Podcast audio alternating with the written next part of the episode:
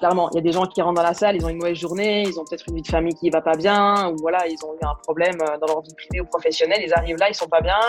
Juste la manière dont ils ont de, me dire bonjour, je sais tout de suite s'ils vont ou ils vont pas bien. Quand tu as la chance de faire un métier que tu aimes, c'est ta passion, et je pense qu'il y a peu de gens qui sont dans ce, dans ce cas-là, malheureusement, et c'est pour ça qu'il y a autant de gens malheureux, je pense, même les moments dans tes journées où tu te dis là, franchement, ça me fait chier, tu arrives quand même à dire, à trouver du positif. Fais des trucs, bouge, tu as la chance de, d'être en vie, tu as la chance d'avoir ton corps qui fonctionne. Vas-y, go, entraîne-toi. Ton entreprise, c'est ton reflet. Donc, tu vas pas bien, tu dégages pas quelque chose qui va et les gens vont le sentir. Donc, tu vas peut-être attirer plus de gens qui vont pas bien ou les gens peuvent partir aussi. Tu dégages pas quelque chose. Donc, c'est important de prendre soin de soi.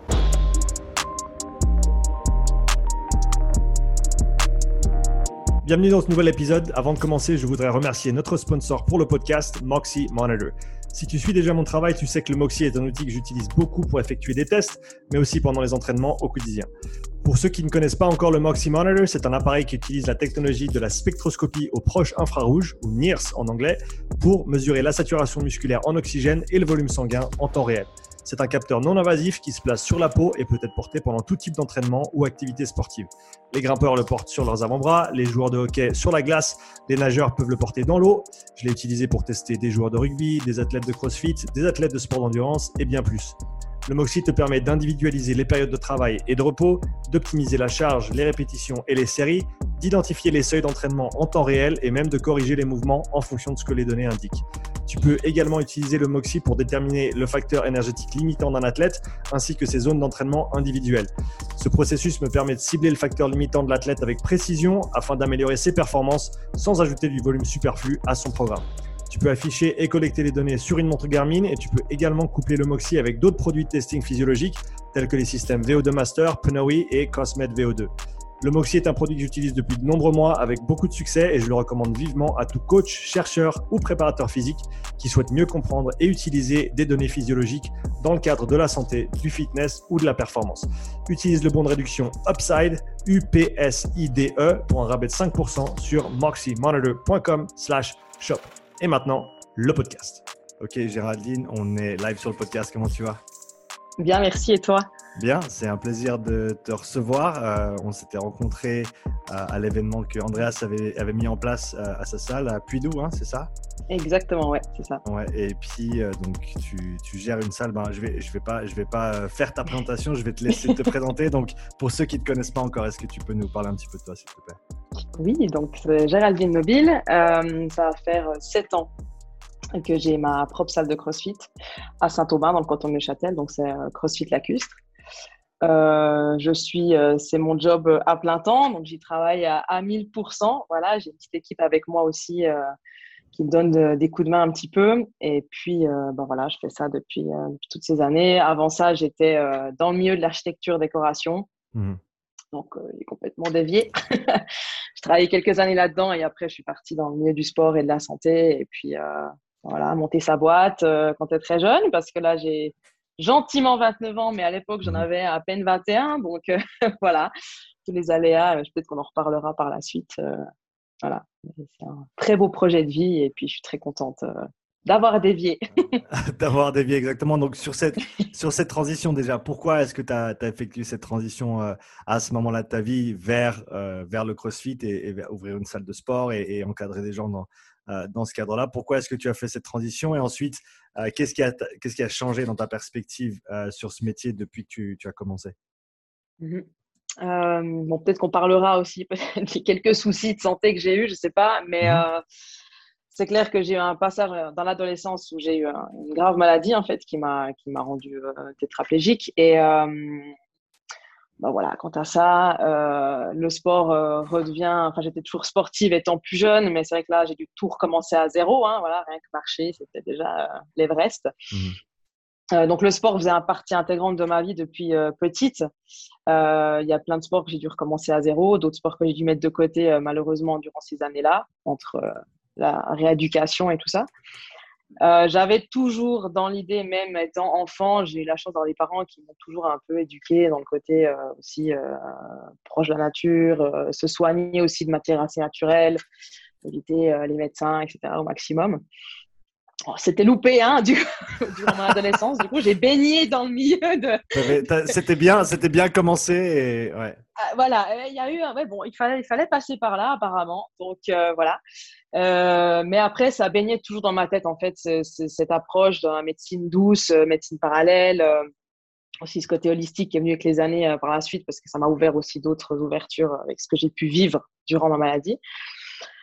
La santé, la nutrition, le bien-être général aussi dans la tête comme dans le corps, euh, c'était très important pour moi et je savais que j'allais un jour aller dans ce domaine-là et créer euh, un, un, espace dédié à ça. Quoi, comment, j'en savais rien du tout. Euh, on est une famille d'indépendants, donc pour moi, c'était hors de question que, que je, je sois bah, une employée. Quoi. Donc, ça a été quelques années comme ça, mais je ne voulais pas avoir quelqu'un au-dessus de moi. Je mmh voulais créer ma vie et, et voilà. Et donc, je savais que j'allais partir dans ce milieu-là, euh, santé et être à mon compte. C'est important pour moi. Et le plus vite possible. C'est aussi pour ça que j'ai pas fait des longues études parce que j'étudie maintenant beaucoup, mais voilà, je je mmh. me voyais pas les fesses vissées à une chaise encore jusqu'à 25 ans, c'était pas possible. Donc, pour aussi différentes raisons. Voilà. Donc, euh, euh, voilà, je suis partie dans le milieu de la déco et ensuite j'ai dévié parce que la vie a fait que ce s'est présenté à moi. Euh, j'ai dû reprendre une salle, euh, voilà, j'ai dû aider beaucoup de gens dans ce milieu-là. Et puis, mhm. ok, très vite, on est parti dans des formations à la base, au début dans le milieu du fitness, parce qu'il faut avoir les papiers, il faut un peu un cursus et tout, en sachant très bien que j'allais pas non plus euh, rester dans le monde du fitness pur et dur. voilà, coaching privé, des small groups, et puis voilà, la salle est arrivée, l'opportunité d'ouvrir d'abord un petit espace pour ensuite ouvrir la boxe maintenant. Euh, on a commencé tout petit pour euh, arriver plus grand. Mhm. Euh, après, je sais pas si tu veux que je développe plus ou si tu veux m'amener plus loin après, mais. ouais, bah, peut-être dans, dans, le cadre de, bah, de, ce que tu as construit ces sept dernières années mhm. avec la salle. donc, toi, en tant que gérante de salle, quels aspects de ce mhm. métier est-ce que tu euh, apprécies toujours autant que les premiers jours et peut-être quels autres aspects euh, que peut-être tu n'avais pas envisagé au départ ou considéré euh, que tu, dois faire parce que c'est ton travail mais qui t'enchante pas nécessairement tous les jours? Bon alors ce qui m'enchante toujours et finalement toujours plus parce que hum, j'ai commencé, j'étais quand même très jeune, donc euh, même si j'ai fait un bond dans la maturité euh, grâce à mon parcours étant plus jeune, euh, ça s'en fait une force quand même. Il y a des choses, quoi, la preuve, je veux dire, j'ai souffert de ça, hein, de mon ignorance pour certaines choses quand tu montes ta boîte. En plus, tu es une femme, donc voilà, ça n'aide pas non plus. mais ce côté rapport à l'humain, en fait, et d'aider les gens et en fait de savoir pourquoi tu te lèves le matin clairement, il y a des gens qui rentrent dans la salle, ils ont une mauvaise journée, ils ont peut-être une vie de famille qui va pas bien, ou voilà, ils ont eu un problème euh, dans leur vie privée ou professionnelle, ils arrivent là, ils sont pas bien. Juste la manière dont ils ont de, me dire bonjour, je sais tout de suite s'ils vont ou ils vont pas bien. Donc euh, voilà, et euh, avoir cette sensibilité de, de, ben voilà, d'avoir un autre langage avec cette personne-là, être bienveillant en fait. En, oui, il est venu pour faire du crossfit, ok, mais il n'y a pas que ça derrière. Euh, il y a tout ce rapport humain. Et c'est ça que j'adore et que j'adore développer de plus en plus. Mm. Et puis, euh, bah, tu grandis en fait et tu t'affirmes aussi toi. Donc, euh,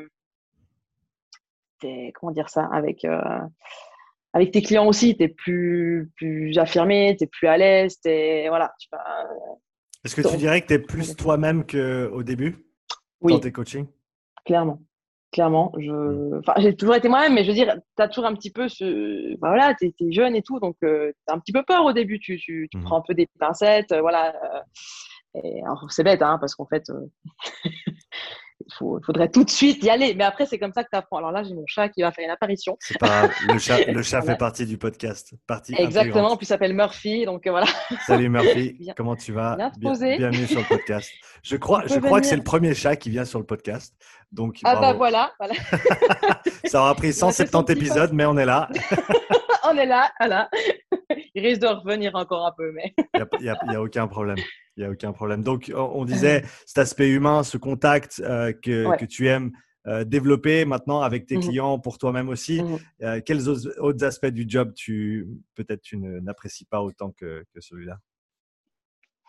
Franchement, c'est dur à dire parce que quand tu as la chance de faire un métier que tu aimes, et c'est ta passion, et je pense qu'il y a peu de gens qui sont dans ce, dans ce cas-là, malheureusement, et c'est pour ça qu'il y a autant de gens malheureux, je pense, tu même les moments dans tes journées où tu te dis là, franchement, ça me fait chier, tu arrives quand même à dire, à trouver du positif. Euh, bah voilà, tu ce matin, c'était la course, il y a plein de trucs qui fonctionnaient pas. Enfin, ces temps, je sais pas ce qu'il y a, mais il y, a, plein de trucs qui, qui vont pas. Mais c'est des petites bricoles, mais petites bricoles par petites bricoles, au bout d'un moment, tu là, ouais, bon, stop. Bah, ça décale toute ta journée, en fait. Ah, tu dois courir un peu partout et finalement, tu, tu, tu rencontres euh, un ami que tu n'as pas vu depuis longtemps, qui est dans le milieu du sport, donc tu t'arrêtes 10 minutes à discuter vite avec. Enfin voilà, donc en fait, dans des moments même comme ça, tu arrives à trouver des, des chouettes choses. Après, c'est clair que bah, tu aurais peut-être ce côté où c'est pas parce que tu es déjà dans une box de CrossFit que tu peux t'entraîner. voilà, mmh, parce que mmh. tu as plein d'autres trucs à faire autour. Ah, il y a tout le côté voilà administratif paperasse mais en même temps euh, ça doit se faire et puis, euh, puis c'est comme ça. Et puis avec les années tu apprends aussi à faire ça plus vite qu'avant. Voilà. Et à, les laisser moins longtemps à laisser la, pile de papier s'accumuler un petit peu moins longtemps. Parce que ça ça ça stresse plus qu'autre chose ça. Donc euh, c'est attaquer le truc tout de suite. C'est ça. Moi je dis hein, quand tu payes tes factures tu n'es jamais très content mais en fait moi je suis contente. Quand je parce que là, tu peux les payer. Donc, euh, tu es tranquille mmh. après, tu peux dormir tranquillement et ça sert à rien de faire l'autruche et de ne pas aller ouvrir sa, sa, boîte aux lettres et, regarder sa pile parce que ça va pas aider. il faut faire, faut faire face aux factures. faut faire face aux exactement. Et tout le reste, voilà, c'est important. non, mais... et, tout le reste aussi. Euh, donc, tu as dit, tu as commencé. Alors, tu as ouvert une salle de, CrossFit, mais tu as commencé avec d'autres formations aussi. Qu'est-ce qui t'a attiré dans, dans le CrossFit de manière spécifique? Pourquoi est-ce que tu t'es dirigé dans cette direction? Bon, déjà, il faut savoir que ben, dans ma réhabilitation, euh, j'ai repris tout ce qui est dents, j'ai repris le fitness, j'ai été suivi très longtemps par un coach privé aussi. Tu sais quoi euh, euh, Désolé de te couper, on va, on va partir directement sur ce qui t'est arrivé étant plus jeune. Ça donnera comme ça, un, contexte pour les gens qui, qui écoutent, comme ça ils savent exactement ce qui s'est passé. Donc, parle-nous un petit peu de, de ce qui s'est passé, le pourquoi, le comment, etc. Euh, donc euh, en 2007, euh, je suis en une nuit tombée tétraplégique. Mmh. donc j'ai suite à une maladie en fait neurologique. On ne savait pas ce que c'était à ce moment-là. Mmh. La semaine d'avant, j'ai été très très malade. bon après voilà, je me plaignais pas plus que ça. J'étais clouée au lit et ça a dégénéré complètement. Donc le matin au réveil, je me suis réveillée déjà avec les jambes complètement je suis réveillée paraplégique le, matin. Et au fur et à mesure tu peux, expliquer, tu peux expliquer la différence paraplégique, tétraplégique pour. Euh, alors, paraplégique, c'est euh, les jambes complètement euh, paralysées. Par contre, le haut du corps et le tronc sont en règle générale mobiles mhm. et encore comme avant, normal. après, la tétraplégie, c'est les quatre membres qui sont atteints, où là, il n'y a plus aucune sensibilité, sensation, sensibilité et plus aucun contrôle moteur rien qui se contrôle le moteur exactement qui se passe. que là, vraiment, es, là, tu es vraiment une poupée de chiffon. Enfin, je veux dire, il n'y a plus rien qui fonctionne. Mmh. Euh, donc, au fur et à mesure des, minutes, des secondes, hein, c'était vraiment, ça allait très, très vite. On arrivait à l'hôpital et puis là, en fait, ça montait. La, paralysie arrivait, euh, est arrivée jusqu'aux épaules. Euh, J'étais sur Neuchâtel, donc ils n'ont pas du tout voulu me garder parce qu'ils ne savaient pas du tout ce que j'avais et ils ne prenaient pas cette responsabilité-là. Surtout que la veille, j'étais quand même à l'hôpital aux urgences. Mmh. Donc, j'étais pas très fière de m'être laissé partir, euh, de m'avoir laissé partir et elle me retrouve le matin. Mmh. Euh, donc, j'avais le choix de partir soit sur, sur Berne, en Suisse allemande, ou alors euh, sur Lausanne. Et on prend la décision de partir sur Lausanne. Donc là, ben, ils me prennent en ambulance, forcément, vu que c'était un cas d'urgence. donc ça, c'était déjà le morceau, mais le gros morceau aussi qui m'a aidé et qui m'a beaucoup initié dans ce côté un peu holistique et énergie, et, voilà. Dans l'ambulance, proche de l'hôpital euh, de Lausanne, euh, j'ai eu la chance, parce que c'est une chance d'avoir fait une mort imminente. Donc, je suis décédée et je suis revenue, la mmh. preuve. voilà. Euh, ça a été un moment extraordinaire, ça, et ça, ça a été ma plus grande force aussi de, guérison, et encore maintenant. C'était un moment très, très riche, apparemment très, très court, mais j'ai l'impression que j'ai passé une semaine là-dedans, pas dire mmh. là-haut ni en bas, c'est là, c'est ici. Au, niveau, au niveau euh, clinique, comment est-ce qu'il comment est qu'il décide de, dire si tu es bah, si tu es morte, si tu es décédée ou pas? Est-ce qu'il y, a un temps, un laps de temps? Est-ce que c'est euh, certains certains signaux ou manque de signal au niveau euh, cardiaque, au niveau du cerveau? Alors, là, clairement, alors, je sais qu'eux n'ont rien eu besoin de faire pour me ramener. C'est mmh. clairement moi qui ai pris cette décision de revenir. Mmh clairement, sur le monitoring, j'étais euh, cliniquement, euh, cliniquement morte. Il n'y avait plus aucun mmh, signal mmh. Euh, qui, apparaissait. Quoi. Voilà, c'est ça. Donc, ouais, mais j'ai décidé de, de revenir là. ouais. tu, peux, tu peux décrire ce, ce ressenti, ce, ce moment que tu as passé Comme tu l'as dit, ça t'a semblé être un, long moment, mais c'était peut-être quelques secondes ou quelques minutes, je ne sais pas. Euh, décris-nous ce que, ce que tu as ressenti dans, dans ces moments-là.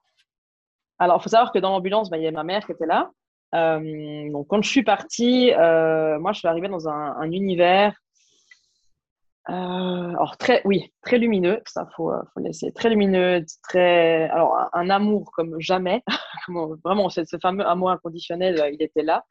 Il y avait, moi j'ai pas vu de personnes, certaines personnes voient peut-être des personnes de leur famille ou, moi il y avait une présence très très qui était qui était là un petit peu comme euh, comme une âme en fait qui était là pour un peu me rassurer un petit peu puis me guider, mais elle m'a dit mmh. euh, kiff. voilà. Et moi, je baignais dans, ce, dans ce, cette lumière, en fait. Et moi, ce qui m'impressionnait, c'est que je pouvais être euh, tout. Ça allait à une vitesse folle. J'avais tout qui était euh, décuplé. L'intelligence, le, pouvoir, en fait, de bouger, de se déplacer. Euh, je me vois aussi ce fameux sortie de son corps, j'ai plus le terme là, le doublement en fait un petit peu où je me voyais dans l'ambulance en fait j'étais un petit peu dans le haut de l'ambulance et je voyais toute la scène de ce qui se passait et je voyais ma mère. personne comme un, comme un jeu vidéo ouais. exactement. Hmm. et je voyais ma mère ben forcément voilà hein, qui, qui, est en panique générale parce qu'elle est en train de perdre sa fille. Et, et moi j'allais vers elle en essayant de lui dire mais ça va, je suis là, je vais bien. Et forcément, elle ne euh, peut pas capter. Donc voilà, euh, là je vais bien, ça se passe bien, euh, je voilà, je kiffe en plus, donc je vais revenir. T'inquiète pas, mais laisse-moi un petit coup quoi. Donc du coup après moi j'étais je, là au milieu et puis j'ai clairement vu un, quand même un, petit comme un petit tunnel qui m'envoyait quelque part une lumière encore plus vive. Mmh. Et moi je décrirais ça un peu vraiment comme une porte entrouverte c'est une porte, hein, c'est pour imaginer un peu la, la chose. Et j'ai cet être, je sais pas, qui me, qui me pose la question clairement. Il me dit euh, Qu'est-ce que tu as envie de faire? Est-ce que tu as envie que je, que je, trouve ça plus grand ou est-ce que tu veux rester un petit coup là et puis partir euh, dans l'autre sens? Et très, euh, très simplement, je lui dis non, merci. Je, je, sais je me vois encore, enfin, je me vois, voilà, je m'entends lui dire merci de ce cadeau, mais je, je vais retourner sur Terre parce que j'ai encore des choses à faire. Voilà. Donc, euh, il m'a dit très bien, euh, profite et tout. Donc, c'est vrai que sur le moment, tu as l'impression mais que tu vis ça pendant presque des mois. Quoi. Je veux dire, ça va tellement vite. Et tu, tu, me disais, euh, va aux Maldives, j'allais aux Maldives, tu vois. Je veux dire, soit cette bouteille d'eau, j'étais cette bouteille d'eau, tu vois. Ouais. Est-ce que c'était très, comment dire ça? Est-ce que c'était très mental? Est-ce qu'il y avait un aspect corporel ou des sensations aussi qui, qui, à, ce niveau-là ou comment est-ce que c'est comment est-ce que tu as senti Je crois que pour une fois le mental il est loin très très loin en fait c'est euh, alors bien sûr hein, j'avais il y avait aucune douleur il y avait aucune euh, mmh. c'est fou parce qu'il y a cette atmosphère il y a, il y a, il y a rien de ce qu'on retrouve rien de ce qu'on a sur cette terre quoi. je veux dire c'est c'est euh, il y a de l'amour de la bienveillance il y a du respect il y a du non jugement il y a sans voir des gens, hein, bon, j'ai pas pu communiquer avec des personnes, mais finalement, tu, tu, si tu as l'impression que tu communiques avec tout le monde, c'est, presque c'est très difficile à, décrire, quoi. Mais mhm. le mental n'en a pas. Tu es dans l'instant complet et, tu es tout, quoi. Vraiment. Et quand c'est impressionnant. J'essaye de, tant, bien que mal de, pas, pas, de comprendre parce que je pense que si tant que tu le vis pas, tu ne le comprends pas. Mais, mais, mais d'en extraire le, plus possible, si, si ça te dérange pas, bien sûr. Non, bien sûr, bien sûr. Et donc, est-ce que tu sens, est-ce que tu as un corps à ce moment-là Est-ce que tu as des sensations Est-ce que c'est juste des, des ressentis Est-ce que c'est est -ce c'est de l'émotionnel Est-ce que c'est c'est plus du ressort du physique, mais peut-être sans, sans corps Est-ce que tu arrives à le décrire dans Je, me vois en fait un peu comme une cellule. Voilà. Mmh. Ça, euh, je peux pas dire que j'étais euh, j'étais dans ce corps-là parce qu'en fait, mon corps était dans l'ambulance. Mmh. Parce que pour moi, mon corps, c'est une mmh. carapace. dire, là, c'était mon âme qui était là-haut. Donc, une âme, pour moi, elle n'a pas de forme spécialement. Je veux dire, elle est, là. Et je me voyais un peu comme une cellule qui va à une vitesse de fou et qui se balade partout, qui fait tout à la fois et, qui a une intelligence folle et tout. Et je veux dire, tu, tout va très vite. Donc, euh, la sensation, je dirais, j'étais englobée de chaleur, englobée euh, ouais, d'amour et englobée de, de, j'ai pas peur quoi. Je veux dire, je suis hyper bien et, et clairement j'aurais pu rester là. Et je dois avouer qu'il y a eu une période dans ma vie où j'étais nostalgique de ça en me disant mais pourquoi t'es revenu là quoi? Genre t'étais tellement bien là-haut vraiment mmh. parce que il y avait rien qui, qui... voilà c'était euh... pourrait croire que c'est un peu le pays des bisounours, mais je veux dire, c'est, c'est réel, quoi. Je veux dire, c'est, il y, a tout qui fonctionne et il y a toutes les choses, euh, énormément de positifs, en fait. Ouais. Mmh, mmh. Y a tellement, et, c'est un pouvoir euh, de guérison. Enfin, je veux dire, c'est, un peu nos limites, quoi. Voilà. Si, si tu n'avais pas vécu cet épisode-là, est-ce que ta vie serait différente aujourd'hui? Oh, clairement. Ça a tout refait. Enfin, ça, ça, ça, a tout changé, ma vision de la vie, ma vision au corps, ma vision de l'entraînement. Euh, ça m'a ouvert tellement de choses. Je non, je pense clairement pas que je serais là aujourd'hui. Mmh. Et, et, donc, de cette expérience-là, comment est-ce que cette expérience-là a influencé euh, les, les, semaines qui ont suivi, les mois qui ont suivi, et comme tu l'as dit, même toi aujourd'hui? Euh, bah, bon, faut savoir qu'après, donc, je suis revenue à moi. Euh, j'ai fait euh, plus de quatre mois à l'hôpital. Donc, j'étais déjà mmh. dans les soins. Donc, j'ai passé par tous les soins intensifs, soins continus. J'étais dans un box isolé parce qu'ils ne savaient pas ce que j'avais. Donc, ils préféraient pas prendre de risques. Après, ils n'ont pas fait grand-chose parce que c'était euh, neurologique et ils ne se prononçaient pas du tout, les médecins. Et de nouveau, j'étais, j'avais 14 ans. Donc, j'étais ce côté déjà un peu rebelle quand même. Et puis, finalement, ce que ça m'a apporté, cette mort imminente, c'est que je savais que j'étais guérie. Clairement, ça, c'est le plus gros truc qui est ressorti. Je marchais, j'étais guérie. Alors, ça faisait chier les médecins, hein, parce que ils étaient en train tout le temps de me dire non, mais tu peux pas dire ça, c'est pas vrai, regarde et tout. je vous dis que voilà. Alors, forcément, que quand ils me faisaient euh, leurs petits exercices et tout ça, surtout ce qui me gonflait le plus, c'était euh, d'apprendre à vivre euh, comme si j'allais rester toute ma vie comme ça. Alors que moi, personnellement, je savais que ce n'était pas le cas. Mais c'est normal, hein, ils font leur job et c'est évident qu'ils fassent tout ce processus. Ça va de, se laver, ça va de la cuisine, ça va de, de, vivre dans son appartement comme ça. J'obéissais, mais euh, le truc que j'aimais le plus, c'était la physio parce qu'avec elle, je voyais que j'avançais et elle me faisait confiance aussi. Alors, je trichais un peu, hein. des fois, je tentais deux, trois trucs, j'essayais de marcher un peu. Enfin, voilà, j'avais pas trop de droit, de faire ça, mais voilà, avec elle, je sentais bien parce que j'avançais. Avec euh, les autres trucs, euh, ouais, moi, je régressais un petit peu, mais moi, je savais que j'allais retrouver l'usage de mes quatre membres, que j'allais pouvoir euh, bouger. voilà, ça, c'est sûr. Et ça, c'est grâce finalement à ce, que j'ai vécu dans, dans, cette mort imminente où je savais quoi. Parce que mmh. pour moi, je suis pas revenue là pour vivre comme ça, pour vivre mmh. en chaise ou voilà, non. Mais quel élément de ta, réhabilitation a eu le plus d'impact euh, en, termes de, progrès que tu, as, que tu as pu faire? Tu as parlé de beaucoup de physio, euh, tu as mmh parlé d'autres méthodes alternatives aussi que tu as utilisées, euh, soit de concert avec les médecins, soit par toi-même. Mmh Qu'est-ce qui a eu le plus gros impact sur ta, remise en forme depuis ce, moment, ce moment-là? Bon, alors la rigueur, ça c'est sûr. Alors bon, après ça que je suis sortie, donc je suis sortie de l'hôpital, j'étais euh, en canne quand même, pour avoir mmh. un support parce que j'étais quand même pas très stable. Mais je marchais, alors je marchais pas non plus. Euh, et encore maintenant, hein, les gens qui me connaissent peuvent un peu se douter qu'il y a quelque chose, mais c'est voilà. Euh, c'est un tout. Franchement, c'est c'est surtout ma tronche en fait, parce que je, je vraiment parce que je me dis j'aurais il y a des moments où c'était plus dur que d'autres. C'est clair que typiquement, quand j'ai essayé de reprendre, donc j'ai fait euh, passer 12 ans de danse euh, moderne, classique et tout ça, donc j'avais déjà un niveau euh, assez acceptable et tout. Et j'ai essayé de reprendre ça, et là, c'est vrai que de recommencer à zéro, mais plus que zéro, mmh. ça, ça m'a vraiment fait mal.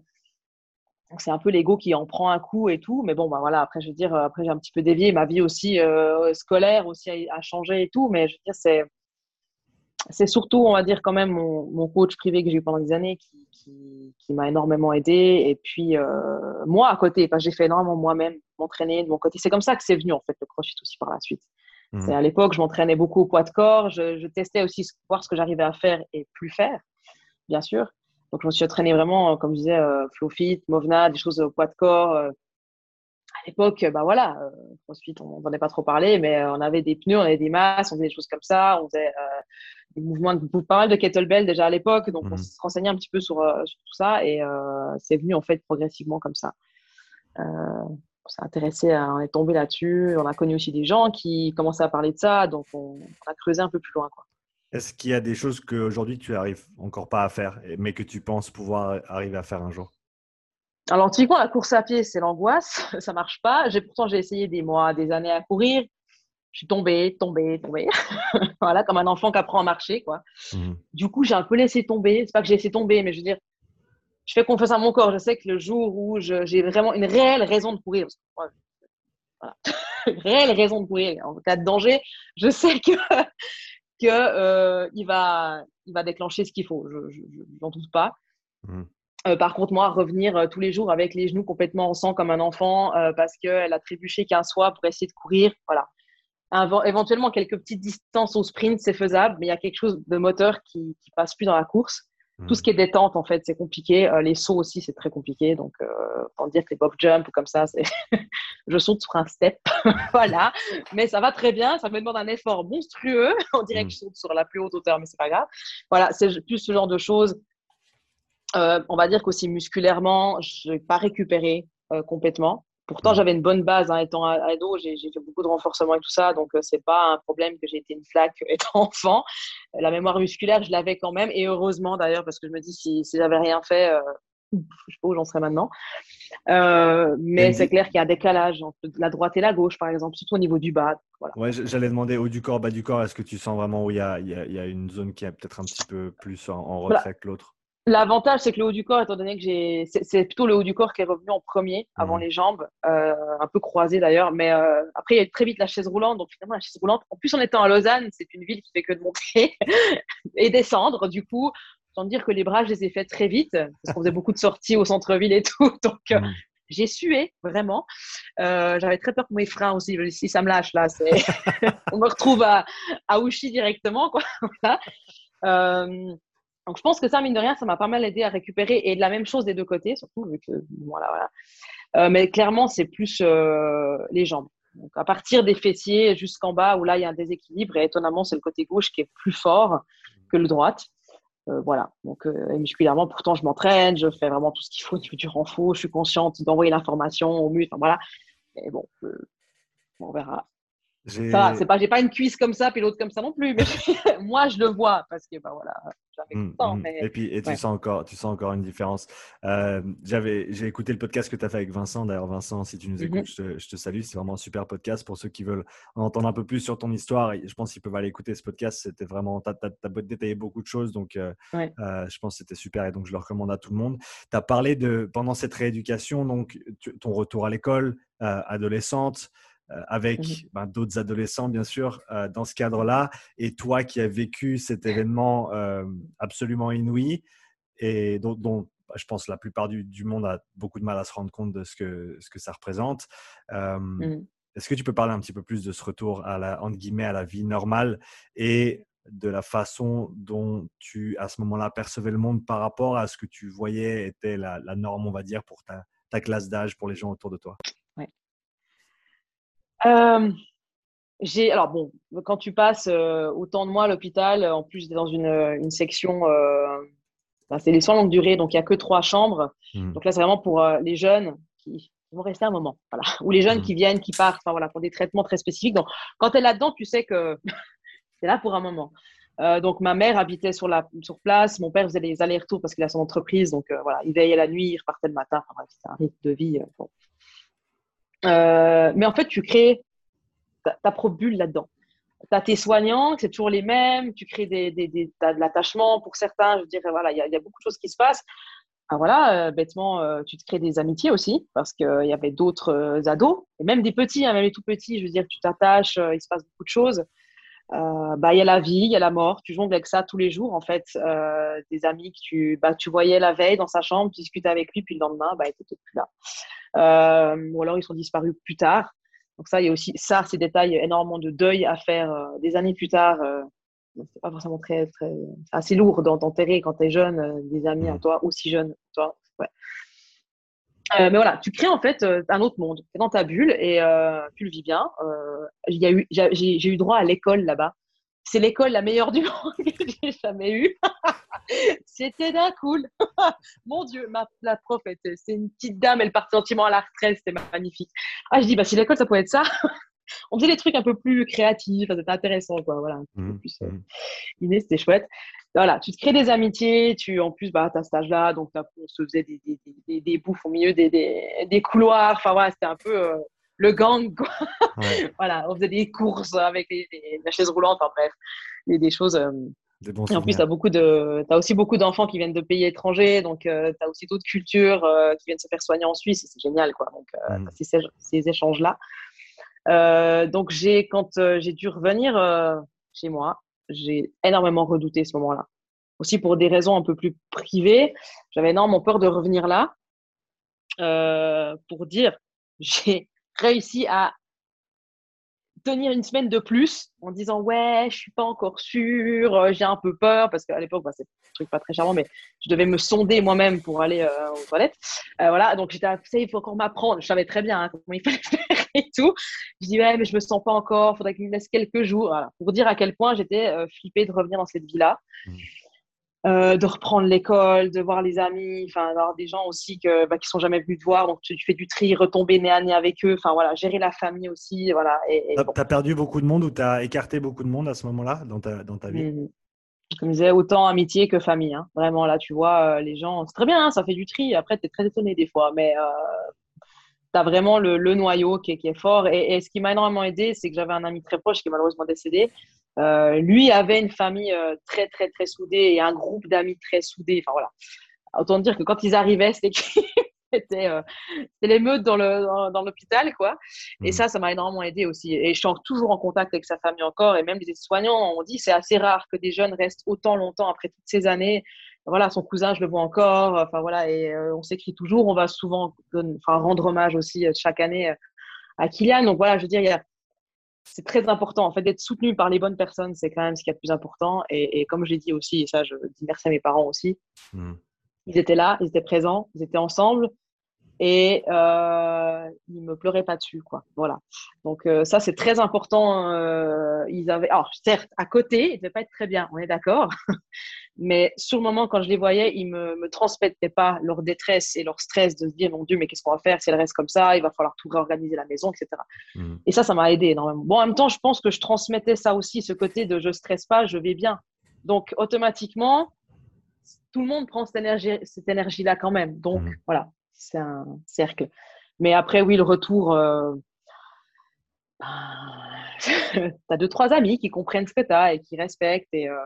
Tu étais surprise par certaines personnes qui, qui sont peut-être, euh, comment dire ça, euh, stepped up to the plate. Je perds j'en perds mon français, mais des gens qui sont vraiment un peu sortis peut-être de nulle part, peut-être des gens que tu connaissais un petit peu d'avant, mais qui n'étaient pas des très très grands amis, mais qui bah, du coup, sont, sont, sont, sont, ont été là quand tu avais besoin d'eux, en fait, alors que peut-être d'autres pas?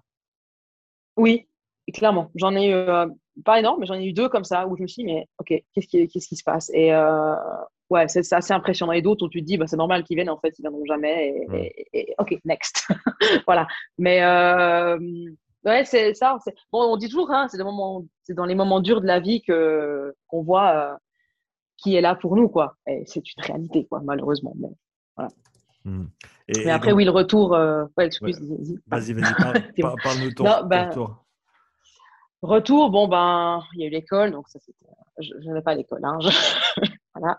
J'étais pas une cancre, mais c'était pas quelque chose qui me, qui me passionnait. C'était des années de, des années difficiles. Bon, heureusement, j'étais dans un cadre scolaire qui ont énormément respecté ce que j'avais et tout ça. Ils m'ont quand même beaucoup soutenu. Donc, euh, c'était une petite école, des petites classes. Donc, ça faisait beaucoup, ça, quand même. C'était un hmm. peu plus familial. Donc, c'était, c'était bien. Euh, me retrouver, moi, je me serais retrouvée, c'est une école privée, je me serais retrouvée dans une école, euh, euh j'ai pas le terme, public. je pense que ça aurait été beaucoup plus compliqué à gérer. Là, on était vraiment des petits groupes, des petites classes. Donc, on était assez soudés entre nous. Donc, il y avait peu de, de personnes qui pouvaient être néfastes pour moi, finalement à ce moment-là. Mais c'était très dur. Euh, ben voilà, en plus, tu jongles, tu passes tes journées. Euh, je finissais l'école très tôt l'après-midi pour euh, faire des hobbies et tout ça. Alors moi, ben, à cette époque-là, c'était de la physio, de l'ergo, c'était de la rééducation, m'entraîner. Donc je passais ma, mes journées à faire ça. Donc au bout d'un moment, c'est vrai que c'est un petit peu lourd. Mais voilà, c'est plus dans les sorties. T'as le corps qui fonctionne pas encore comme avant, plus, plus tellement comme avant, et t'as encore deux trois petits détails qui peuvent être très gênants à ce stage-là et encore maintenant. Donc, euh, c'est pour ça que tu, quand tu sors, tu prends euh, les quelques potes qui comprennent et qui vont pas te juger, et qui vont pas se moquer de toi, etc. Mais, euh, voilà.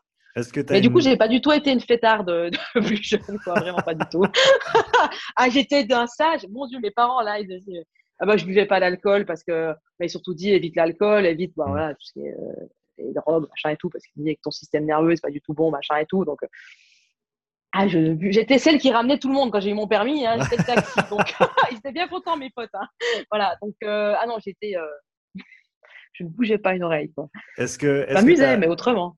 Est-ce que tu as une perspective peut-être un petit peu. Euh, ou est-ce que tu peux nous parler de ta perspective de l'adolescence euh, du point de vue de, de, ton expérience euh, au travers de ces années-là? Maintenant, avec peut-être un petit peu de recul, quand tu vois des adolescents, quand tu vois des groupes d'adolescents, est-ce que tu as, peut-être une vision qui est un petit peu bah, unique du, du, fait que, que tu as vécu cette période de manière bah, très, très, très, très différente des autres?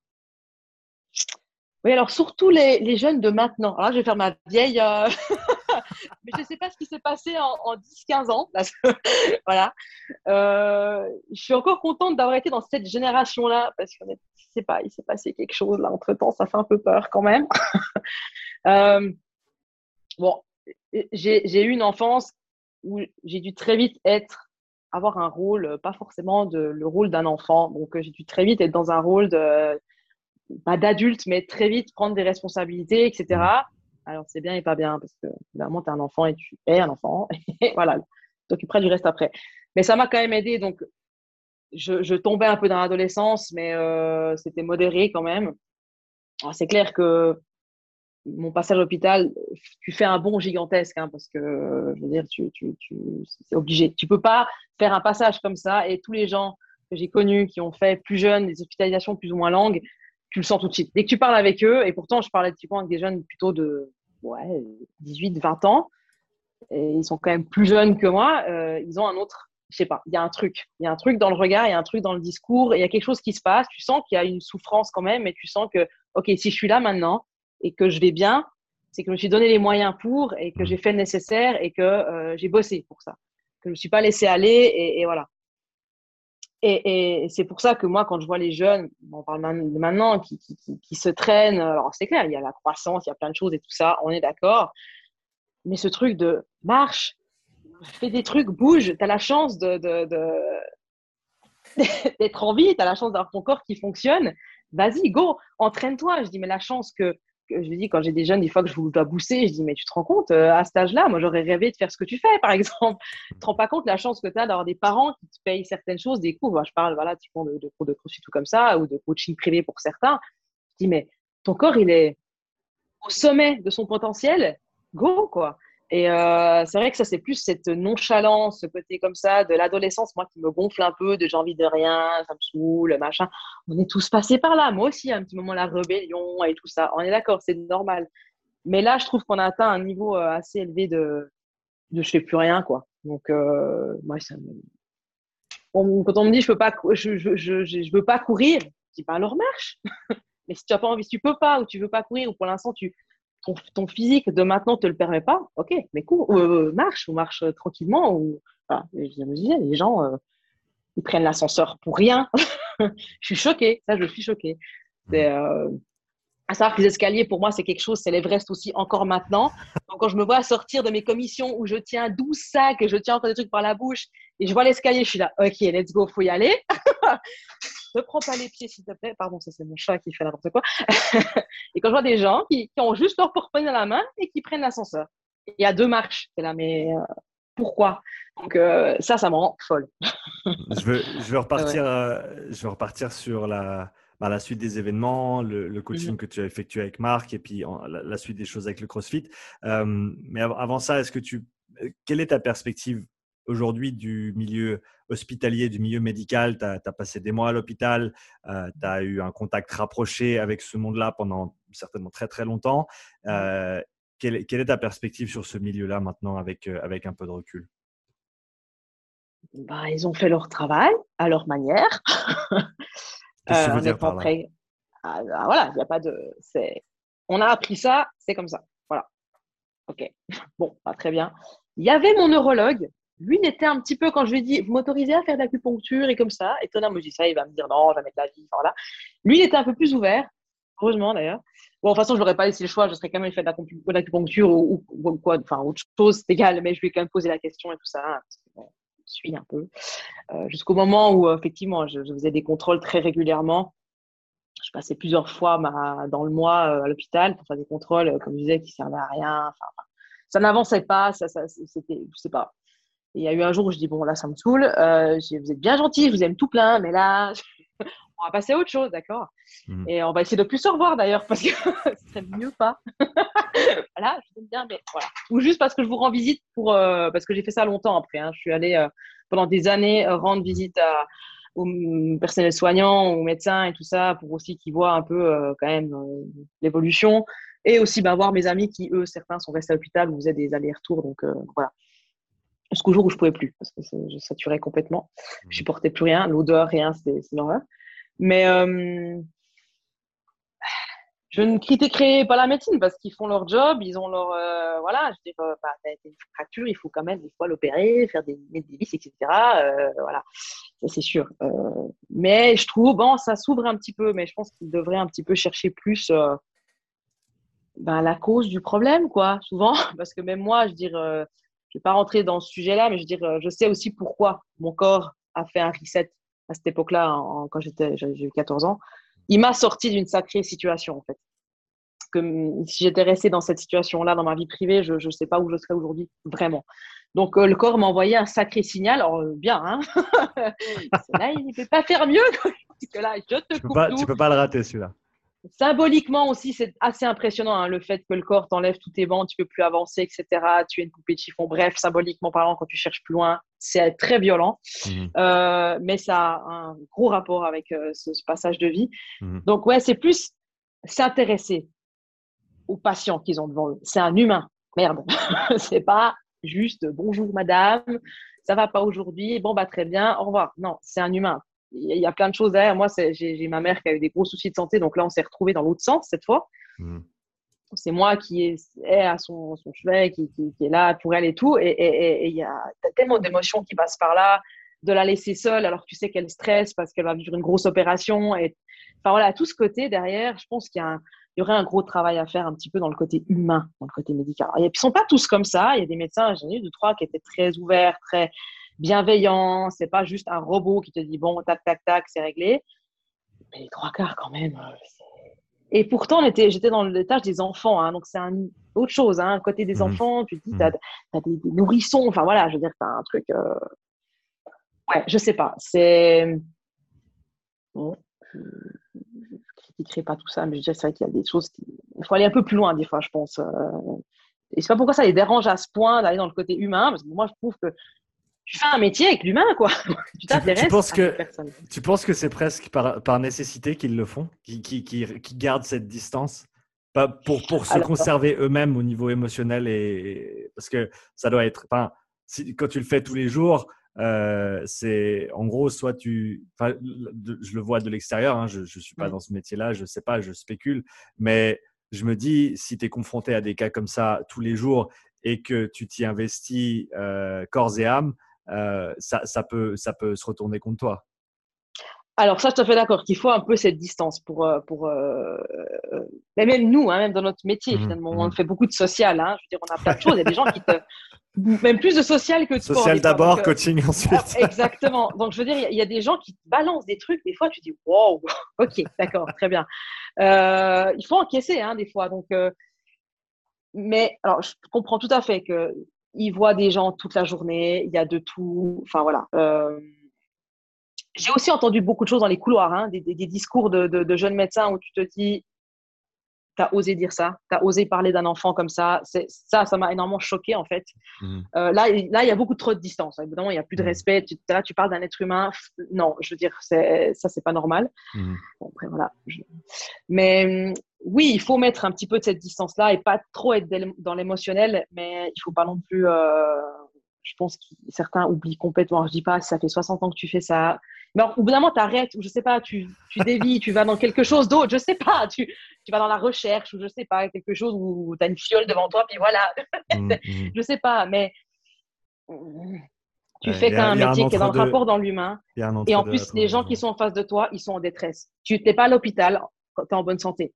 Désolée. Donc, euh, même si tu vas, voilà, pour un pouce pété, je veux dire, euh, ça reste quelque chose. Ben, suivant comment tu es tombé, ça peut être un traumatisme, un enfant ou même un adulte. Voilà, je veux dire, tu es dans un état de choc. Euh, non, donc, si, si, je veux dire, ça, c'est. Ça, je peux pas. Et ça, c'est un truc, en fait, moi, je suis devenu trop émotionnel par rapport à ça. Mais hmm. ce côté non humain, je peux pas. Et pourtant, j'étais dans un étage quand même des enfants où là, ils étaient déjà beaucoup plus, même les aides-soignantes étaient, voilà, très présent pour, pour les jeunes. Quoi. Donc, ouais. C'est Mhm. plutôt ce côté humain qui, moi, me choquait. chose. Ça, ça nous ramène à bah, ce que tu fais aujourd'hui, donc le coaching, un petit peu, un petit peu ou un petit peu beaucoup de social aussi avec, avec tes clients au jour le jour. Euh, Est-ce que tu as, une préférence à l'heure actuelle? Est-ce que c'est plus euh, coaching en groupe? Est-ce que c'est plus en, en privé? Est-ce que tu fais un peu des deux? Alors, je fais des deux. Euh, à savoir que j'ai toujours eu la chance de coacher des, des petites classes en CrossFit.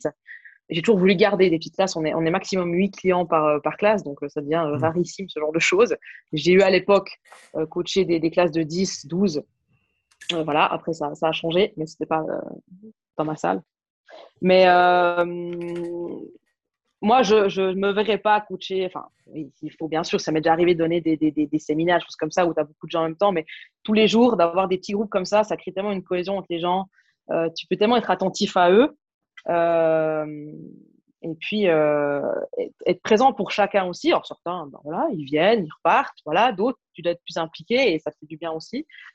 Euh, oui, je donne aussi pas mal, enfin, pas mal. Je, donne quand même plusieurs heures par semaine de coaching privé. Alors, c'est clair, c'est une autre approche encore. Là, tu es encore plus présent parce que là, c'est des one-to-one. donc, forcément, que, en plus, entre les petites pauses, tu discutes un petit peu. Tu as ce côté aussi, tu prends de connaissances et tout ça. Moi, je fonctionne toujours comme ça. J'ai une séance d'essai d'initiation toujours pour le CrossFit. Euh, ça dure une heure, une heure et quart parce que je veux faire connaissance avec ces personnes-là. C'est une obligation. Enfin, c'est important pour moi de savoir à qui j'ai affaire et que la personne aussi sache à qui elle a affaire, m'intéresser, pourquoi elle vient là, etc. C'est pas genre juste je veux faire du crossfit. En réalité, tu cherches plus loin. Ouais, il y a ça et puis ça. Et c'est important en fait parce que euh, tu comprends très vite sa sensibilité. Alors, il faut dire aussi que je, je, fais un peu du saut du coq mais suite à ma mort imminente, si tu discutes avec des gens qui ont vécu ça aussi, tu reviens souvent avec des choses en plus. Euh, ça peut, certains, ça peut être de la médiumnité, ça peut être des intuitions, ça peut être dans, dans la guéri, dans, auto -guéri, enfin, guérison par les mains, enfin voilà. Mmh. Euh, niveau énergie, il y a beaucoup de choses qui se passent et, et c'est vrai que moi, je suis revenue beaucoup avec ces sensibilités euh, dans l'intuition, ressentir les gens encore plus. Donc le côté bienveillant, euh, justement, des fois, je dois me, me calmer parce que j'ai trop envie d'aider. Donc vraiment, il faut aussi, enfin, faut aussi d'abord penser à soi. Mais du coup, je ressens les gens très vite des fois, ils n'ont même pas franchi la porte, que je sais déjà ce qui peut se passer. Donc, euh, des fois, c'est bien, des fois, c'est pas bien. Voilà, il faut aussi doser un petit peu ça. Euh, mais c'est s'intéresser à, à, ce humain-là et parce qu'ils sont tous différents, quoi. Je veux dire, c'est pas avoir un programme pour tout le monde. Ça, c'est un truc que pas. Quoi. Mmh. Et même dans mes classes, l'avantage des petits groupes, c'est que, ben voilà, typiquement, euh, c'est un petit peu l'avantage quand même de, du, du CrossFit pour ça, en petit groupe aussi. Et quand tu fais du CrossFit, mais un peu de manière intelligente aussi, et pas que du gros bourrinage, on y va, il faut être transpiré, et puis voilà. Bon, ça va un moment. Euh, voilà, moi j'adore parce que tu as des classes où j'ai quelqu'un qui en a 50, une femme enceinte avec eux. Euh, voilà, j'ai un jeune qui vient de démarrer, qui est, mmh. qui, est tout, qui est tout fou, qui est hyper excité, tout ça, il faut le canaliser, etc. Tu as ceux qui faut un peu leur dire tu peux y aller là, un mmh. peu plus. Enfin, voilà, et, et, et, même dans ce programme qui est indiqué au tableau, euh, c'est ça qui est, qui est beau, c'est qu'à chaque heure, c'est quand même différent quand même, mmh. parce que tu coaches pas la même chose. Il euh, y a les heures où tu sais très bien qui c'est qui va venir ou non. Enfin voilà, donc euh, chaque personne, tu lui parles différemment aussi. Tu vas pas parler à quelqu'un qui en a 50 la même chose que quelqu'un qui en a 20. Euh, voilà. Et, et si quelqu'un dit, écoute, tu sens la sensibilité de chacun, quoi. Je veux dire. Tu as tout de suite eu de la facilité avec ce, ce côté humain au, au niveau du, du coaching euh, ou c'est quelque chose qui, qui, était venu plus tard quand tu as commencé à, à Non, ça a toujours été assez, euh, assez facile pour moi. Après, c'est énormément développé euh, durant ces dernières années. Il mmh. faut savoir que à l'époque, tu, tu, tu, tu, fais que ça. Donc, tu, tu... honnêtement, et ça, je vais, je vais être honnête avec les gens, il y a une période de ma vie où je suis partie en burn-out, clairement. J'ai eu trop. Trop. Il y a une époque aussi où j'ai ouvert une deuxième box de CrossFit. C'était une sacrée expérience aussi ça s'est terminé d'une certaine manière, voilà. Mais il y a eu un moment où je, je, je ma vie, c'était devenu que le travail, tout le temps. C'était du 7 jours sur 7, on travaillait 7 jours sur 7, des horaires de malade. Tu mets toute ta vie entre parenthèses. Alors, tu vas me dire, c'est normal quand tu crées ta boîte, mais il y a un moment où ça devient malsain. Mmh. Avec les années, tu deviens un peu intelligent, tu tasses, OK, comment je peux reprogrammer mes journées et tout ça. Euh, en plus, ce qu'il y a, c'est que, et comme je l'ai dit déjà dans le dernier podcast, c'est que ton entreprise, c'est ton reflet. Donc, tu vas pas bien, tu dégages pas quelque chose qui va et les gens vont le sentir, donc tu vas peut-être attirer plus de gens qui vont pas bien ou les gens peuvent partir aussi, ou tu dégages pas quelque chose. Donc c'est important de prendre soin de soi. Et j'ai pris autant soin de moi ces dernières années parce que je sens à quel point c'est important, à quel point j'ai besoin de me recharger aussi. Mm. Parce que je suis une éponge et je pense que clairement, c'est un avantage, mais aussi un inconvénient. Je puisse tellement d'énergie des gens par mes, petites choses en plus que des fois, euh, ça, devient, euh, ça peut être très lourd. À la fin de la journée, euh, il y a le coaching et tout, mais il y a tout le reste aussi. Qu'est-ce qui te permet de te relaxer? Tu as des activités à côté que tu aimes faire qui sont peut-être pas liées au, sport ou qui sont quand même de côté physique, mais qui sont pas non plus ben, du crossfit ou qu'est-ce qui te fait du qu'est-ce qui te fait du bien? Alors bon, moi c'est bon, j'ai vraiment besoin de nature, j'ai besoin d'eau surtout, c'est quand même c'est mon élément, ça j'aime ça. D'ailleurs, la région où je suis, j'ai la salle qu'elle a vue sur le, lac, donc je peux pas rêver mieux. Euh, donc j'ai besoin de ça, c'est clair, j'aurais peut-être besoin de me ressourcer. Des fois, ça me prend euh, 10 minutes, j'ai juste besoin d'aller un peu me prendre l'air ou comme ça. Après, c'est clair que je travaille pas mal avec tout ce qui est euh, un peu de la méditation. Euh, j'ai besoin, moi, ce qui, qui m'aide à me recentrer, à revenir, c'est tout ce qui est voilà, musique, méditation. Euh, c'est mon côté un peu, un peu que les gens connaissent pas forcément, mais voilà, les pierres, euh, lithothérapie, tout ce qui est les plantes aussi, les huiles essentielles. Enfin voilà, j'ai tout ce côté derrière la lecture, bien sûr, et des fois, j'essaie aussi de ne pas faire des lectures qui sont dans mon domaine là, mais plus des lectures euh, typiquement, hein, je veux dire, de savoir quantique, etc. Donc, des trucs un petit peu, des lectures un peu plus euh, spirituellement élevées, quoi, on va dire. Euh, voilà, donc c'est plus ça qui va me permettre de me ressourcer et revenir à moi, quoi. C'est des choses qui t'intéressaient depuis très longtemps ou c'est des choses que tu as découvertes au fil des années? Euh, j'ai toujours été sensible, de nouveau, par mon éducation. J'ai toujours un peu baigné là-dedans avec des gens qui étaient très, ce côté euh, manger bio, etc. Donc, forcément, automatiquement, tu tombes dans les huiles essentielles et aussi de me soigner comme ça. Donc, automatiquement, tu es tiré un peu, quand tu te soignes un peu comme ça, à réfléchir autrement. OK, j'ai un rhume, pourquoi j'ai un rhume? J'ai des otites à répétition, pourquoi j'ai des otites à répétition? Donc, tu cherches la cause. OK, j'ai une otite, bon, on va soigner ça avec des plantes ou autres, mais pourquoi? Donc, cette ouverture d'esprit, je l'ai eu très jeune. Et c'est vrai qu'avec ma maladie, avec mon travail, ma rééducation que je fais encore maintenant, finalement, je pense que je fais mmh. toute ma vie en rééducation, euh, tu t'ouvres à tellement de choses, tu rencontres des gens extraordinaires aussi qui sont là-dedans. J'ai rencontré des, des, énormes médecins hein, qui étaient euh, là-haut et qui ont complètement euh, parti, sont complètement partis dans d'autres choses. Et tu dis, OK, c'est possible. Il y en a qui pensent aussi comme ça et ils peuvent dévier aussi en prouvant aussi scientifiquement plein de choses, hein, donc en plus. Donc tu rencontres aussi des gens, la vie elle est bien faite, elle te met sur ton chemin les gens que tu dois rencontrer, quoi. Et qui sont, euh, bah, nouveaux, qui sont, comment dire ça euh, Ah, j'ai pas le mot, j'ai pas le mot, mais euh, y a, y a bah, quand tu es centré avec toi, enfin qui te correspond, je veux dire, euh, mm. ça, ça, ça, tombe à pied. Bah, voilà, l'exemple type euh, ces temps, c'est pas mal le stress. Je dois avouer, c'est voilà, il y a pas mal de choses qui se passent. Euh, et puis lundi, j'ai commencé la semaine. partout, partout. J'ai dit, il faut que tu arrêtes. Il faut que tu vas pas tenir la semaine comme ça. Stop, sans toi. J'étais complètement dans, pas dans l'instant présent, rien du tout. Je, partais dans tous les sens et tout. Et, je dis bon. Voilà. Et j'avais une méditation. J'ai une cliente euh, avec qui je travaille aussi au niveau de la nutrition et tout ça, mmh. qui m'avait proposé il y a deux semaines une méditation avec une femme extraordinaire et tout.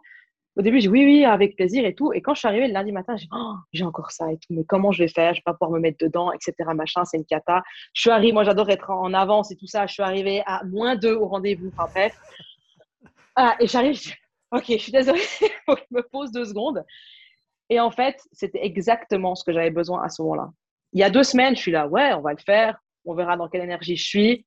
Le jour même, je dis, mais ça va être une catastrophe. Je vais perdre, je vais pas réussir à me mettre dedans. Et en fait, je suis sortie de là et c'était exactement ce qu'il me fallait. Parce que ça m'a remis d'aplomb pour ma semaine, en fait. C'était juste logique. Je peux pas expliquer. C'était euh, la vie, elle t'envoie ça comme ça à des, à des dates. Voilà. je fais tellement confiance à la vie aussi avec ça. Moi, typiquement, j'ai plein de séminaires ces temps qui doivent arriver, des trucs assez gros qui sont en train de se mettre en place, des choses qui ont été reportées par rapport à des dates. En plus, avec Covid, on ne sait pas trop. Euh, moi aussi, avec mes dégâts la, avec la salle, j'essaie de repousser un petit peu et tout.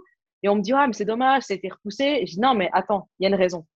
Cette date qu'on m'a donnée, je suis sûre, et je sais typiquement, l'autre fois, j'avais normalement un rendez-vous le, le, 10. Normalement, c'était un tournage, c'est un gros truc et tout. Et ben le 10, c'était une journée pas terrible. Et je dis, bah, heureusement qu'en fait, c'était pas ce jour-là. j'aurais dû, mais été décalé, tu vois. Et, je suis curieuse de voir le jour où été reporté, euh, qu'est-ce qui se sera passé entre temps et, et l'énergie qu'il y a, quoi. Euh, si tu fais confiance aussi à ça, il y a beaucoup de choses qui sont justes en fait. Euh, ouais, c'est ça, c'est que tu, Parce qu'au final, tu peux pas, tu peux, tu peux de toute façon pas le, maîtriser, tu peux pas le gérer, tu peux pas décider de, de ce qui se passe ou de ce qui se passe pas. Et donc, comme tu l'as dit, autant faire confiance euh, aux choses et, et, ensuite bah, jouer avec les cartes que, mmh qui te sont distribuées. Quoi.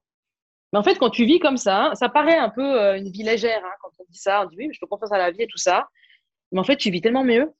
Alors, quelle, est, jours quelle est l'alternative? C'est surtout ça la question. C'est si tu, si, tu ne, si tu ne laisses pas les choses se faire et que toi tu vis avec, tu, tu, passes ton temps à essayer de tout maîtriser. Moi, j'ai le même problème.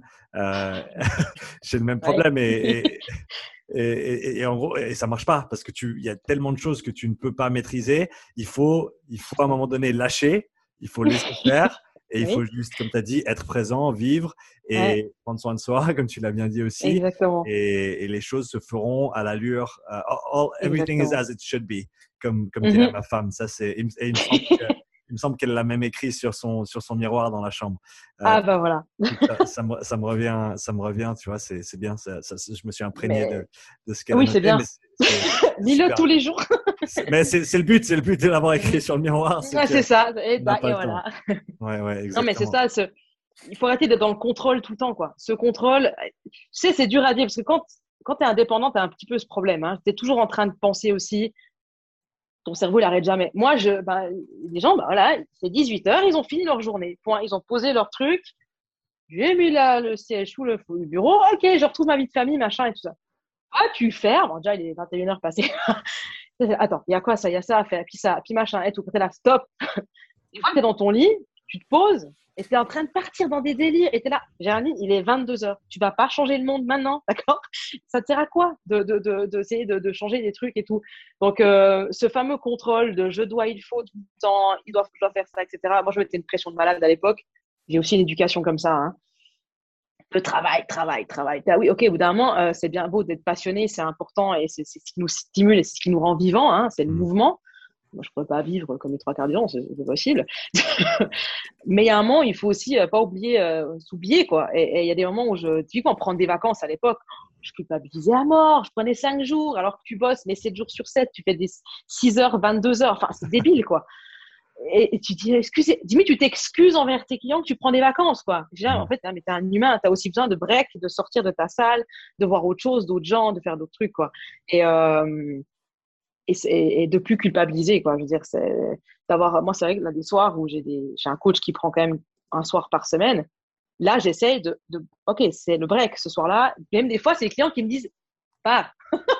Tu vois je veux dire va t'en on veut pas te voir ici. Oui d'accord mais je vais vite encore faire un truc etc ils, me regardent tous ils s'arrêtent va chez toi fais autre chose. Ouais d'accord j'essaie de faire un break où je fais justement j'essaie de me recentrer faire mes petits trucs. Enfin voilà je, je je travaille beaucoup avec le, ce côté la lune et les énergies et tout, donc c'est clair que je me ressens aussi avec ça. J'ai des petits rituels, enfin pas avoir peur de ça, mais j'ai des choses qui se mettent en place. Et je pense que la femme aussi, est, je pense pas, elle est connectée à tout ça, donc euh, c'est aussi important en tant que femme de se recentrer euh, avec ce genre d'énergie. Donc voilà, tout ce travail aussi derrière qui permet de, ok, relâche, ok, ça va aller. Ouais, euh, cette fameuse phrase de ça va aller, oui, effectivement, ça va aller, mais il faut faire en sorte que ça va aller, mais vite, quoi, parce que euh, laisser traîner les choses, euh, ouais, bon, je laisse aller, ça me saoule. Ok, mais agis, quoi. Au bout d'un moment, euh, t'es pas mmh. content de. Voilà, moi, il y a eu un moment, il y a eu un week-end où j'avais des. Je sais pas, c'était pas une bonne vibe et tout, et je dis, mais moi, je... non, ok, je me laisse quand même tranquille une journée. J'accepte aussi de pas être hyper souriante toute la journée, hyper bien, fraîche et tout, heureuse, souriante, voilà. Mais je dis, il faut pas que ça dure non plus, parce que ça va me saouler. Donc, bah voilà, tu laisses passer 24 euh, heures, 48 heures un petit peu et après tu agis quoi. Parce que non, il faut pas se laisser euh, aller comme ça et après ça interagit sur tellement de points, sur tes proches, sur ton entreprise, plein de choses. Même mon chat, pour dire, c'est impressionnant parce que euh, l'autre jour, je, il m'énervait, j'étais énervée fois 1000 et tout. Le chat était fou et je lui dis mais donc du coup ça m'énervait encore plus et tout. Et en fait je lui dis mais stop, regarde, il est exactement comme toi tu es. Donc, c'est comme si tu lui donnes la même énergie et maintenant je suis calme, il est posé, il fait pas. C'est pareil avec les gamins. exactement. Mon, fils, si je suis énervé, si je lui parle, si je lui parle trop, trop fort, Euh, si je mesure pas mes mots, et eh ben, il, répond du tac au tac et il reflète exactement ce que je projette.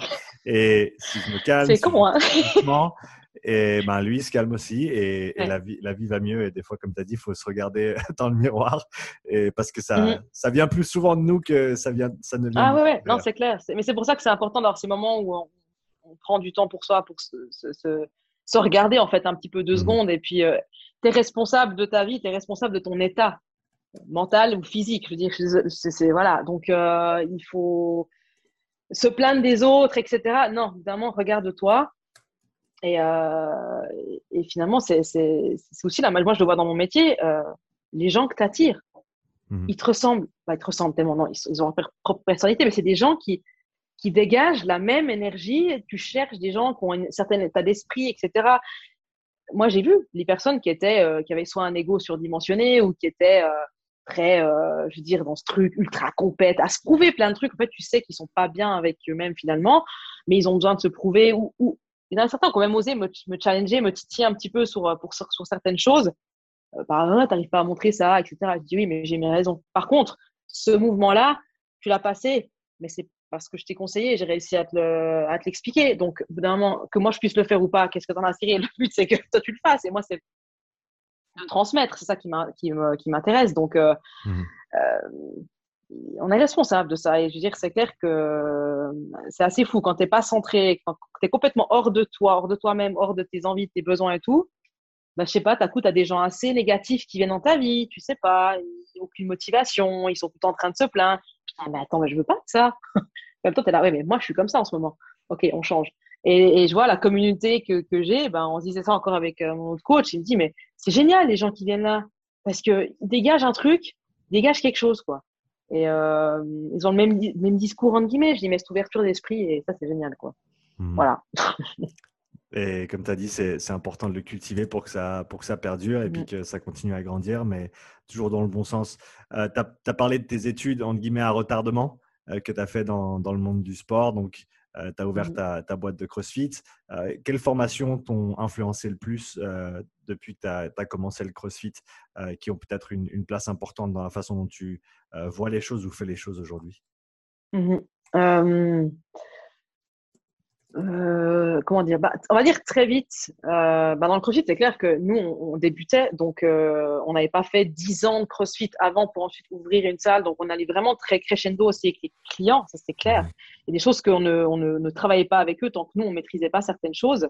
voilà, parce qu'on n'a pas les capacités et le, la prétention de, de, de, faire ça. Donc il faut aussi revenir hein, à, à, son niveau, hein, accepter ça. Aller doucement, mais moi, j'aime pas. Alors, moi, je trouve que vraiment, ça a changé beaucoup la, la, la, la... le discours du cross. Au début, c'était sourire à tous les sports, être euh, polyvalent, etc. Machin. Puis après, c'est devenu un petit peu ce truc. Il y a que ça. Il y a un peu de tout, mais il y a que ça quand même et tout. Ouais, bon, ok. Du coup, ça critiquait d'autres choses. Enfin, moi, je comprenais pas tellement. Mmh. Moi, avec mon ouverture d'esprit, euh, je dis ouais, bon, on m'a très souvent, on m'a longtemps euh, embêté avec ça. Moi, je disais, écoutez, moi, c'est une boxe euh, qui, est, qui est avec l'humain, qui est dans la santé. Il n'y a pas que ça. Moi, j'ai ma soeur qui vient, des rebouteux, des gens qui viennent travailler dans la médecine un peu différemment. Et il n'y a pas que le crossfit. Donc, il y a ce côté santé avant tout que performance et tout ça. On m'a beaucoup critiqué. C'est pour ça que je suis restée beaucoup dans mon coin pendant des années aussi. Parce que je faisais confiance. À, je sais, j'ai une idée dans ma tête, j'ai envie d'y aller, ça va dans quelque chose qui me convient et qui me parle. Ça vibre avec moi. Voilà des gens qui veulent venir faire de la performance, euh, aller dans des compètes, ok, venez, je vais, on va vous accueillir la même chose, on va vous entraîner, etc. Pas de souci.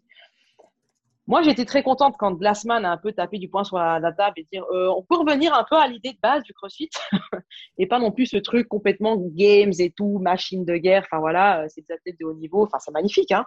Mmh. Comme dans tout sport, il y a ce côté haut niveau, mais on a complètement oublié le côté santé mmh. du CrossFit. Et là, je enfin, ça revient magnifique et tout. Tu vois, moi, j'avais lancé mes cours avec mes personnes âgées, mon cours Golden Age, j'adore ce cours. J'ai des femmes qui ont 85 ans et tu vois, il, se passe des choses magnifiques, elles reprennent confiance, elles peuvent jouer avec leurs petits-enfants. Ah, c'est juste magique. Tu travailles avec des enfants, tu travailles avec des gens qui ont des soucis. En plus, moi, les soucis de santé que j'ai eu, tu vois, je peux pas me fermer dans une case. Dans le sens, t'arrives pas à faire ça, ah bah t'arrives pas à faire ça, donc t'es pas bon. Non, attends, non, tu pourras faire autre chose, par exemple. Donc, je veux dire, et, peut-être qu'un jour, tu arriveras où tu feras d'autres trucs, où tu vas devoir peut-être plus travailler que quelqu'un d'autre, mais tu vas y arriver quand même. Enfin, c'est cette, euh, cette idée un petit peu de, de nouveau, euh, c'est pour ça que moi j'ai beaucoup de mal avec ce truc de, de, grande classe ou comme ça. C'est de nouveau individualisation. Je vais arriver un petit peu. Ok, c'est ce, cet entraînement-là. Puis si tu n'arrives pas à faire ça, ben voilà, on s'occupera pas de toi. Il y, a, mm. il y a beaucoup de salles où c'était comme ça et ça, moi je peux pas quoi. Là. De nouveau, c'est comme le médecin en fait qui a aucun sentiment quand il vient de parler, tu vois.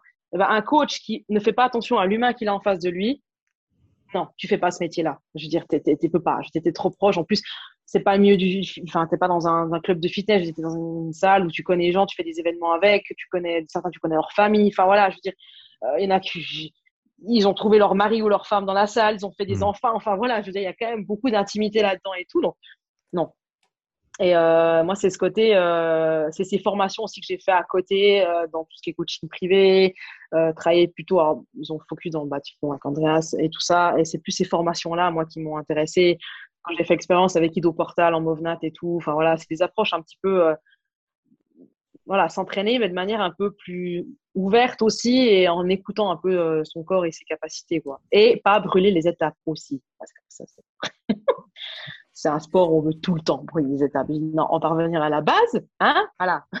Moi, j'ai dû recommencer à marcher un jour. Donc, la plus grande base, je suis tombée comme un bébé tout le temps. tu vois Donc, euh, je me suis pété la gueule plein de fois. Donc, à un moment, OK, tu veux passer ton. Allez, au pif ton muscle up. Bah, OK, mais avant ça, il va falloir peut-être faire d'autres trucs avant quand même. Donc, euh, c'est bien beau. Tu veux soulever une barre lourde, ouais, mais avant, euh, on va rectifier deux, trois trucs dans ta, dans ta posture, dans ton renforcement et tout ça. Donc, c'est clair. faut remettre un peu l'ego à sa place. Et, OK, c'est ça surtout. Euh, Géraldine, déjà, je voulais te dire merci d'avoir pris le temps pour euh, participer au podcast aujourd'hui. J'avais une dernière question pour toi. Oui. Euh, avec tout ce qui s'est passé quand tu étais plus, plus jeune, est-ce que les petites choses de la vie te dérangent encore des fois? Ou est-ce que tu arrives toujours à les mettre en perspective par rapport à ce qui t'est arrivé pour, euh, en gros, toujours pour reprendre le dessus? Je, oh, voilà, je, je, reste quand même un humain qui a vu certes pas mal de choses j'ai euh, un, un, ami qui me vanne là-dessus en disant euh, lettre de lumière, là, on se calme. euh, je vais toujours, mais je vais, toujours m'énerver quand même. Euh, je vais toujours avoir des moments où je vais perdre, enfin, un petit peu déprimé, où je vais me dire on va pas s'en sortir et tout ça. Mais en fait, j'ai plus le temps pour ça. Je, je, comme j'ai dit, je laisse aller quelques heures. Des fois, le matin, tu te dis ouais, puis t'es là, non, mais il y a, y a, tout en toi pour changer ta journée. Tu t'es levé le matin, ok, t'as peut-être une mauvaise nuit, je sais pas, il s'est passé quelque chose, c'est normal que tu travailles pas comme une fleur, bon Dieu, magnifique. Il y a aussi des matins où, mais même si, même si j'aime mon métier, j'aime tout ça, les matins, c'est un petit peu plus dur. Tu te dis, ouais, là, j'irais peut-être plutôt me promener plutôt que euh, faire du social et coacher, tu vois. Mmh. mais euh, non, c'est ce côté euh, où tu réagis plus vite et tu trouves des solutions plus vite. Et, et et tu as ce côté, alors moi, je suis, il a toujours essayé de trouver le positif, mais dans les pires moments. Tu vois, je veux dire, c'est même dans mon hospitalisation, hein, dans des trucs, des situations où quelqu'un se serait peut-être lamenté pendant des mois et des mois. Là, je me dis, ok, bah, ça, ça va pas, mais ça, ça va. Ça peut être des fois minime, ça peut être minuscule. Hein, je veux dire, c'est, c'est, t'as peut-être bougé un, un, bout de main ou je sais pas. Ou, euh, tu, tu, je prends beaucoup de, enfin, toutes les choses au sérieux et tous les signaux euh, de manière très sérieuse et, et, et et je respecte beaucoup ce que, ce que la vie m'envoie aussi. Euh, mais euh, non, je, je, relativise quand même euh, très vite et, et, et, quand je dis ça va aller, c'est pas la fameuse phrase que tout le monde sait quand on dit on tape sur les poubelles, ça va aller. Le gars il dit ça, il y croit pas du tout, tu vois. Il en a rien tiré de ce que tu lui dis, enfin de, de, il en a rien tiré de, de ton histoire et tout ça. Puis, mm. Il s'en fout parce que même lui, pour lui, il va, non, si, si, moi je me dis à moi-même ça va aller, c'est que je sais que ça va, ça va se passer correctement et que des fois, bah ouais, il y a des périodes qui sont un peu plus longues. C'est peut-être pas très bien. J'arrivais, hein, c'est des fois en semaine, mais tu essayes de toujours mettre un truc en avant euh, pour t'en sortir le plus vite possible. Mais ça, c'est en t'écoutant, en fait, clairement. Et en, en, en arrêtant d'être dans ton mental toute la journée et partir dans tous les sens.